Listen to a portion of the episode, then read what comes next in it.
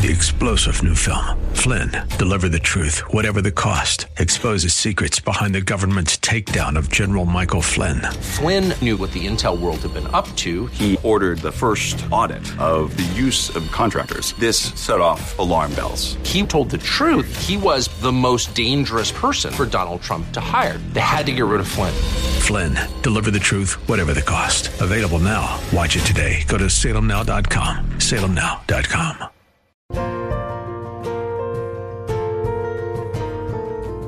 Hello, and welcome to In the Word, a ministry of Calvary Chapel of Orlando. We hope that God speaks to you today as we continue our study, verse by verse, chapter by chapter, with Senior Pastor Will Ramirez in the book of Luke. Praise to the God who reigns above. Jesus' fame grew all around Israel, with many people being a fan of his good work, but not willing to give up their pride and accept his salvation. Jesus shared that he would suffer many things and be rejected by the chief priests and elders of Israel.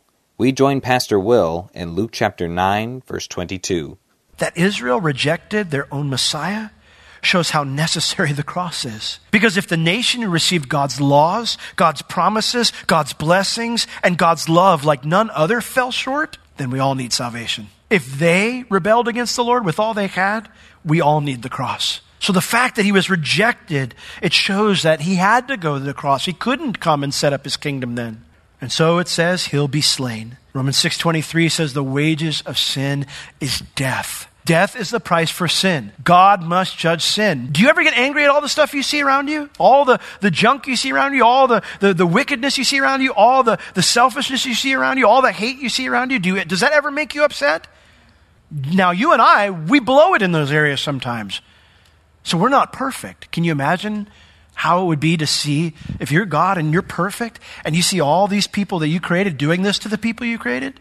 God has to deal with sin. Angers him. He's angry every day about it. And so he has to deal with sin. But he doesn't want to. He wants to forgive us. And so Jesus became our sacrifice for sin. See, if Jesus is just a good example of sacrifice, if he's not a sacrifice, if he's just a good example of sacrifice, then guess what, guys? We're still in our sins, and eternal death is our judgment. If he's not a sacrifice for sin, thank God he's not a good example of sacrifice, that he is our sacrifice for sin. Hebrews chapter 10 makes this very clear, and I might not have even had to bring this up maybe 20 years ago, but today it's become very popular in the church to deny the idea that Jesus is our sacrifice for sin, that he went to the cross as a, an example of sacrifice, that he was not a sacrifice for sin. Turn to Hebrews chapter 10 with me, though. That thought could not be more antichrist.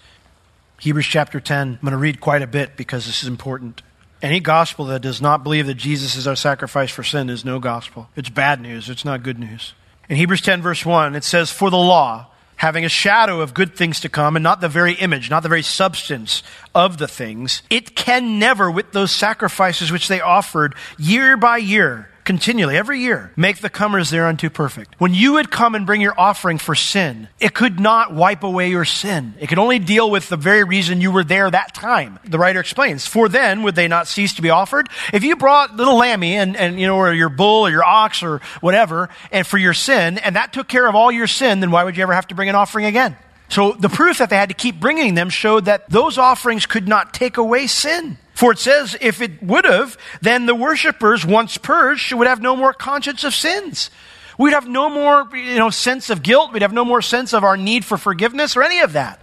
But in those very sacrifices, there is a remembrance, a reminder again made of sins every year. You would go and you would get that thing taken care of, but then you'd leave and go, I'm going to be back here again because I'm going to blow it again. And I'm going to need to deal with it again. I'm going to need to get it covered again.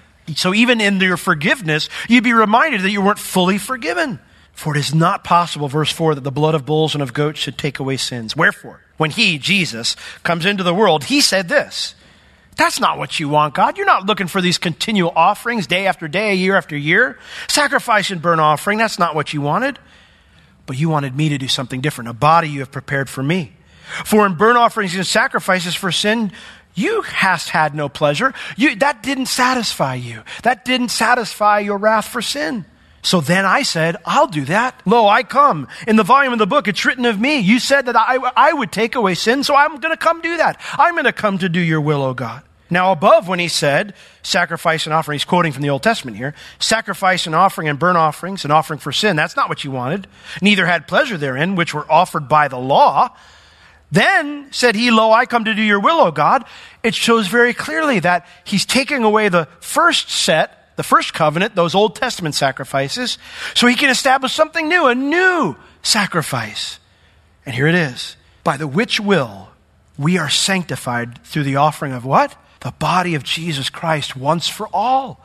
He was our sacrifice. He says, and every priest stands daily, every day, ministering and offering oftentimes the very same sacrifices which can never take away sins. But this man, Jesus, after he offered one sacrifice for sins forever, himself, he sat down on the right hand of God from that moment, expecting till his enemies be made his footstool. It is finished. No more sacrifice needs to be made. For by one offering, he has perfected forever those who are sanctified. And as a result, the Holy Ghost also is a witness to us.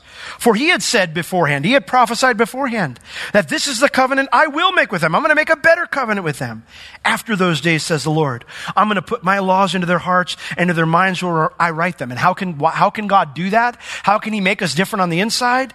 For their sins and their iniquities will I remember no more. Completely wiped out.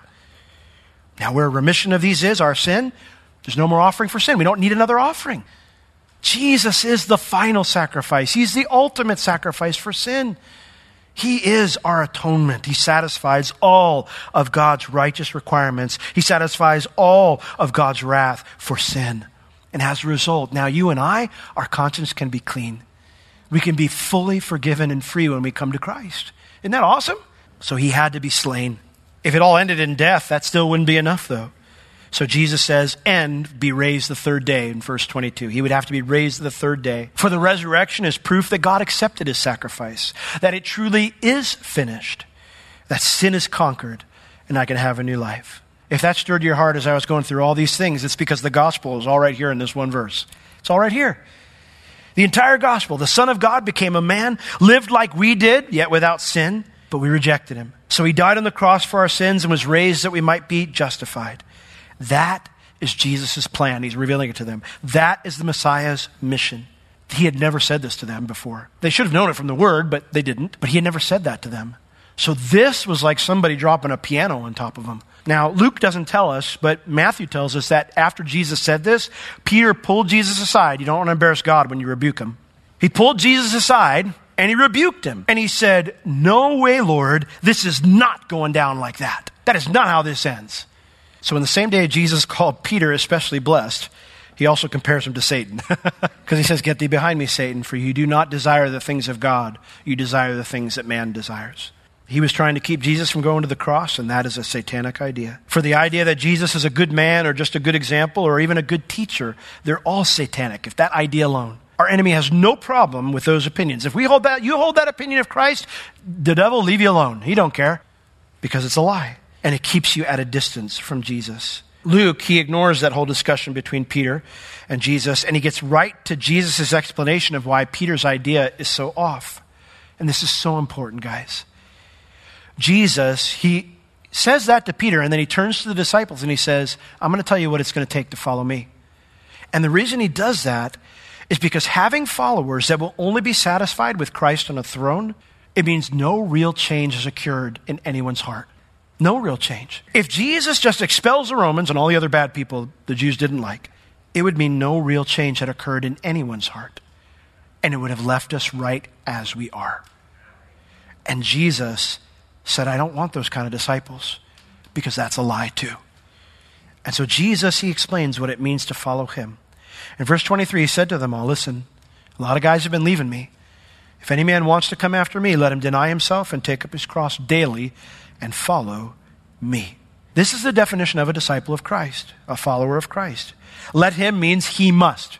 If any man wants to come after me, he must, number one, deny himself.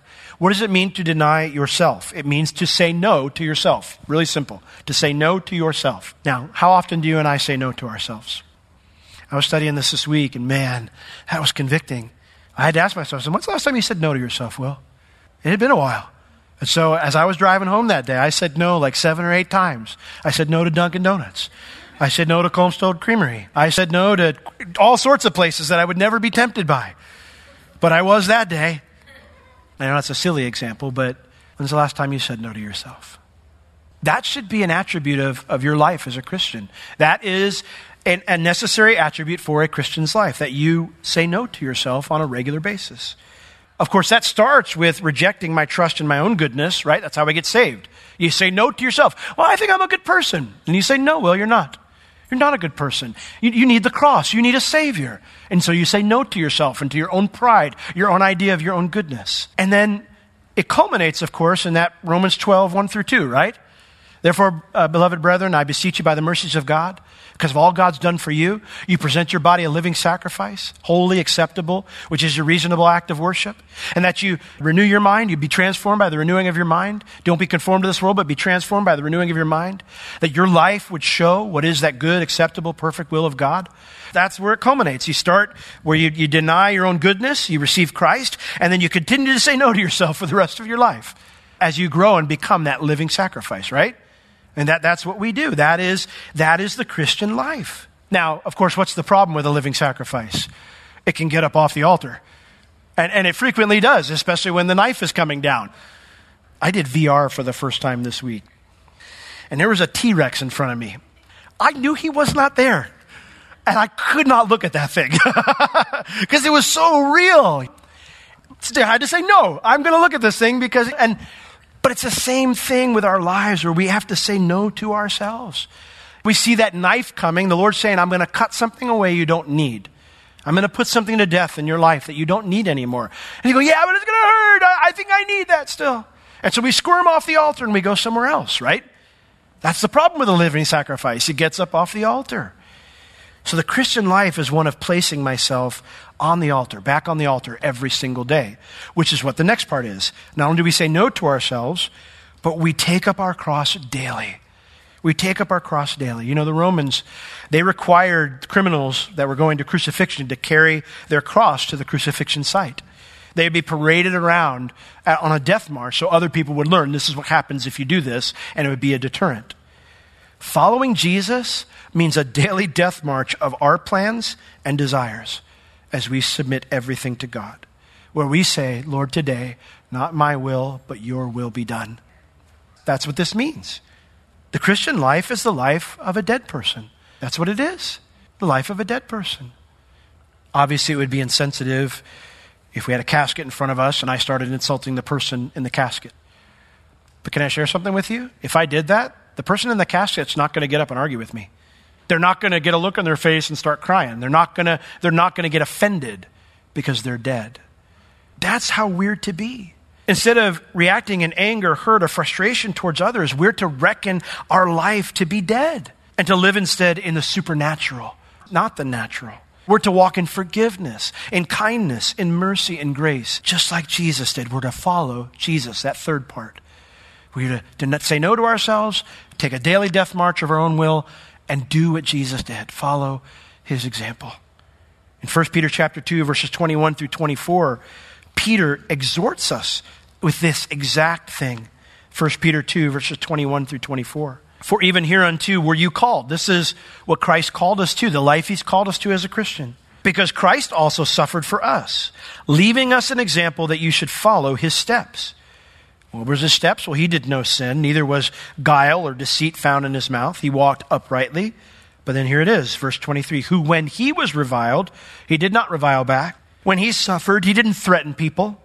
When he experienced pain, he didn't threaten back. But instead, he committed himself to him that judges righteously. Now, how far did Jesus go in this?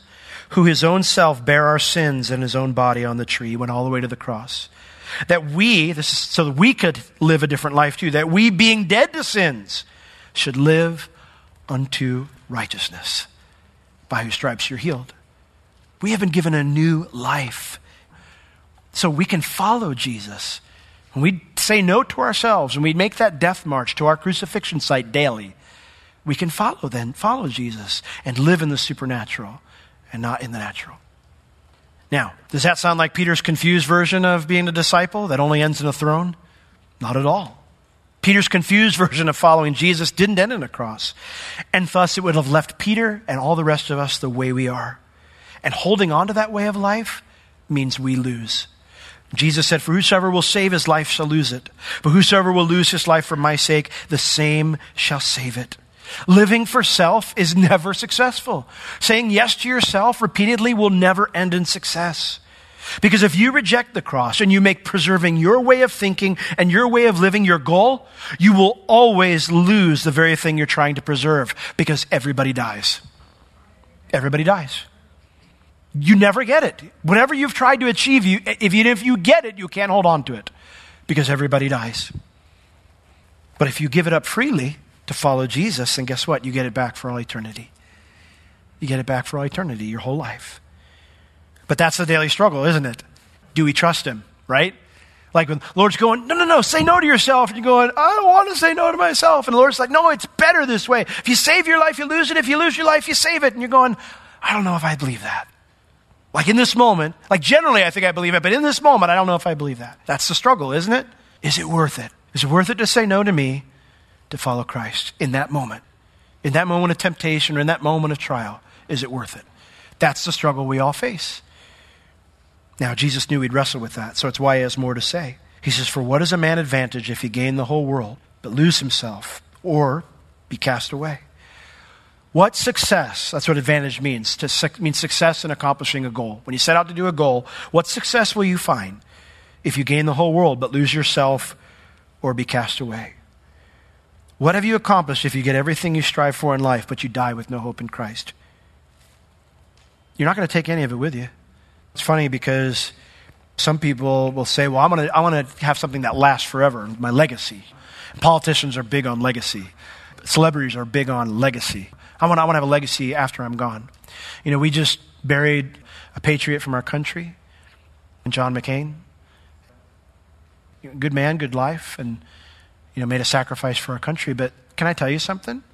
All those wonderful things that everyone said about him, he wasn't blushing in the casket. And I'm not trying to be disrespectful. I'm trying to be honest. He wasn't going, guys, no, that's enough. You don't need to say that about me anymore. Whatever legacy he left behind that people were eulogizing had no impact on the man in the casket. None. None. He has no benefit from that. So, whatever you accomplish here, whether it's a legacy, whether it's possessions, whether it's position, whatever it might be, whatever it is you're striving after, even if you get it, you can't take it with you. You can't take it with you. All of it will be left behind. And if you don't know Christ, then you will suffer judgment for eternity. Now, I don't know about you, but in the business world, they call that a catastrophic loss. When you pour everything into something and you come out at the end with zero, we call that a catastrophic loss. So, is it worth it to give Jesus everything? Absolutely. Because anything you built apart from Him, build apart from Him, will be lost anyway. And if you build your entire life without Him, it will be a wasted life. Now, as you can imagine, this isn't exactly a rousing recruitment speech. Who wants to sign up to watch me suffer and die? Looking for disciples? Go into a crucifixion. Oh, and by the way, my disciples have to do the same. But you know what? Jesus' closest disciples need to know the truth as people are deserting him because he's not going to sit on the throne of Israel yet. He will someday, but not yet. He's going to die on a cross.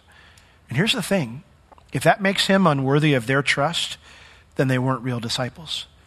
And so in verse 26, he says, For whosoever shall be ashamed of me and of my words, of him shall the Son of Man be ashamed when he shall come in his own glory, and in his Father's, and of that of the holy angels.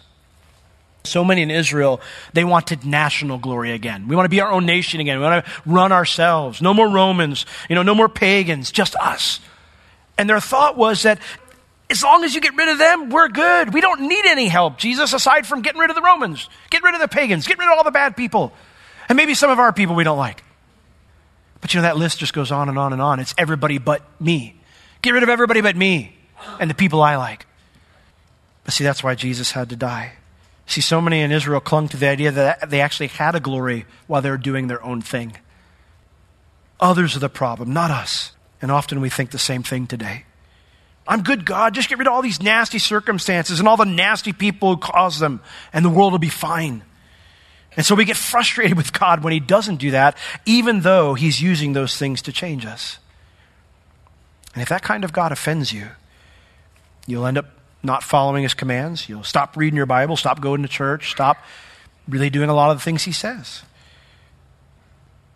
Because you're after your own glory still. You think you actually have a glory without Him. Now, what's sad is that any glory I achieve here will go up in smoke when Jesus comes back in His glory the Lord's, even the spiritual things we accomplish. Like, like the Lord's not going to come back and set up his kingdom in Israel, you know, the new temple, and here's New Jerusalem up there in the sky, and he's going to look over and go, Will, you built something awesome, you know, I, that's great, you can have your thing, I'll do my thing, and what?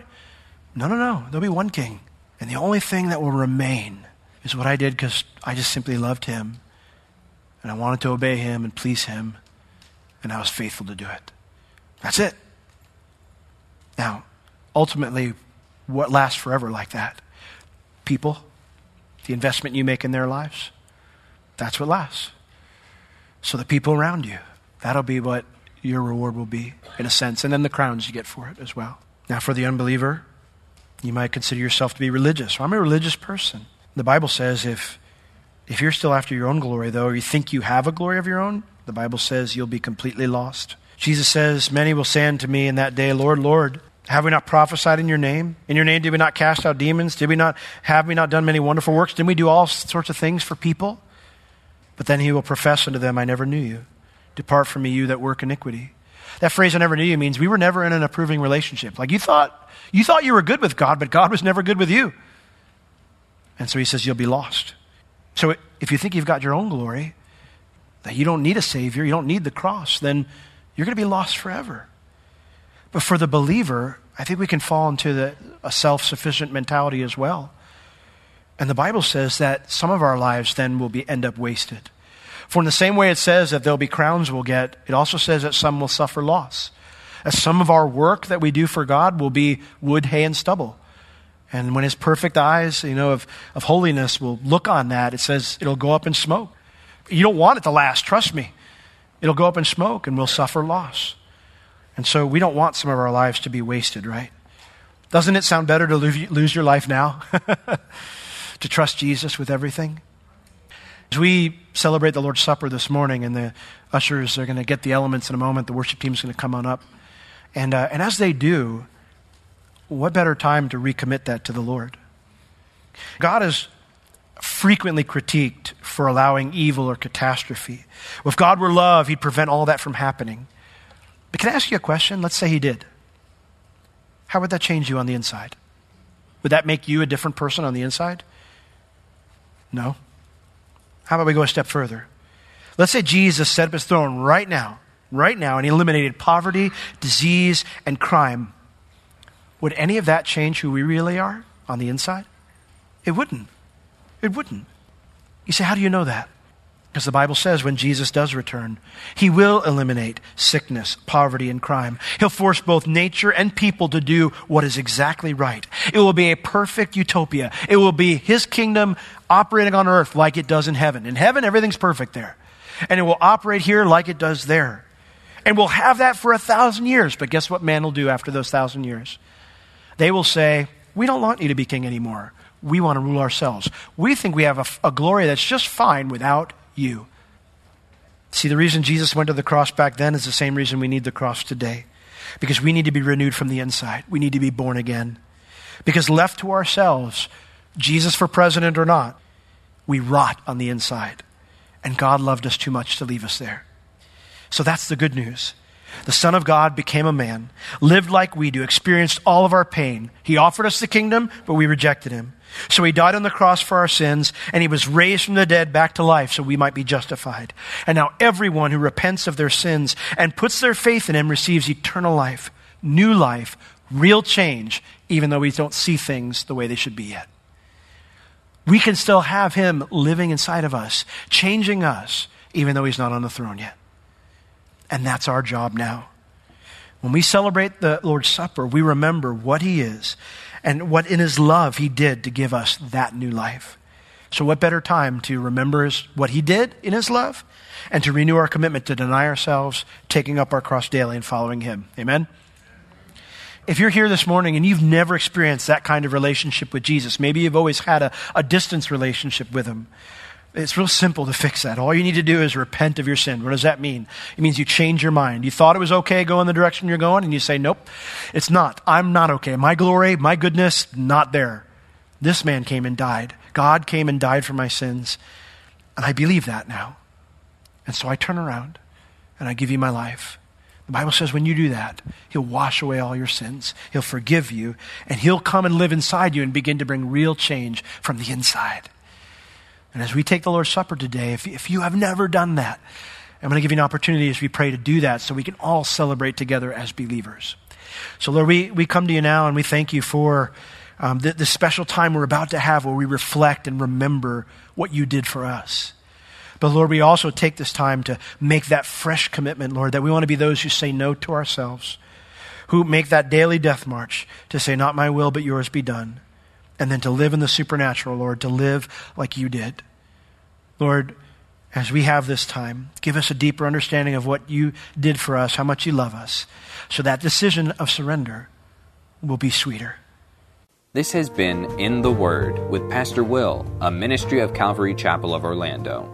You can listen to all of Pastor Will's sermons and find other valuable resources online at www.calvarychapelorlando.com or on the Calvary Chapel Orlando app, available on iTunes and Google Play.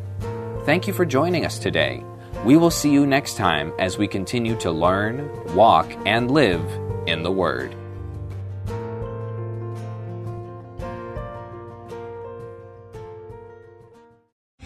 Three star general Michael J. Flynn, head of the Pentagon Intelligence Agency, knew all the government's dirty secrets. He was one of the most respected generals in the military. Flynn knew what the intel world had been up to. He understood its funding. He ordered the first audit of the use of contractors. This set off alarm bells. The explosive new documentary, Flynn, Deliver the Truth, Whatever the Cost, and covers the facts behind this scandal. Flynn told the truth. He was the most dangerous person for Donald Trump to hire. I find out the worst enemy that I'm going to face in my life is right here in America. They took my assessment and they wanted me to change it. And I was like, I'm not changing it. They had to get rid of Flynn. With in depth interviews, archival footage, and never before seen personal records of the man behind the headlines. I just felt like I was drowning. Flynn, Deliver the Truth, Whatever the Cost. Available now. Watch it today. Go to salemnow.com. Salemnow.com.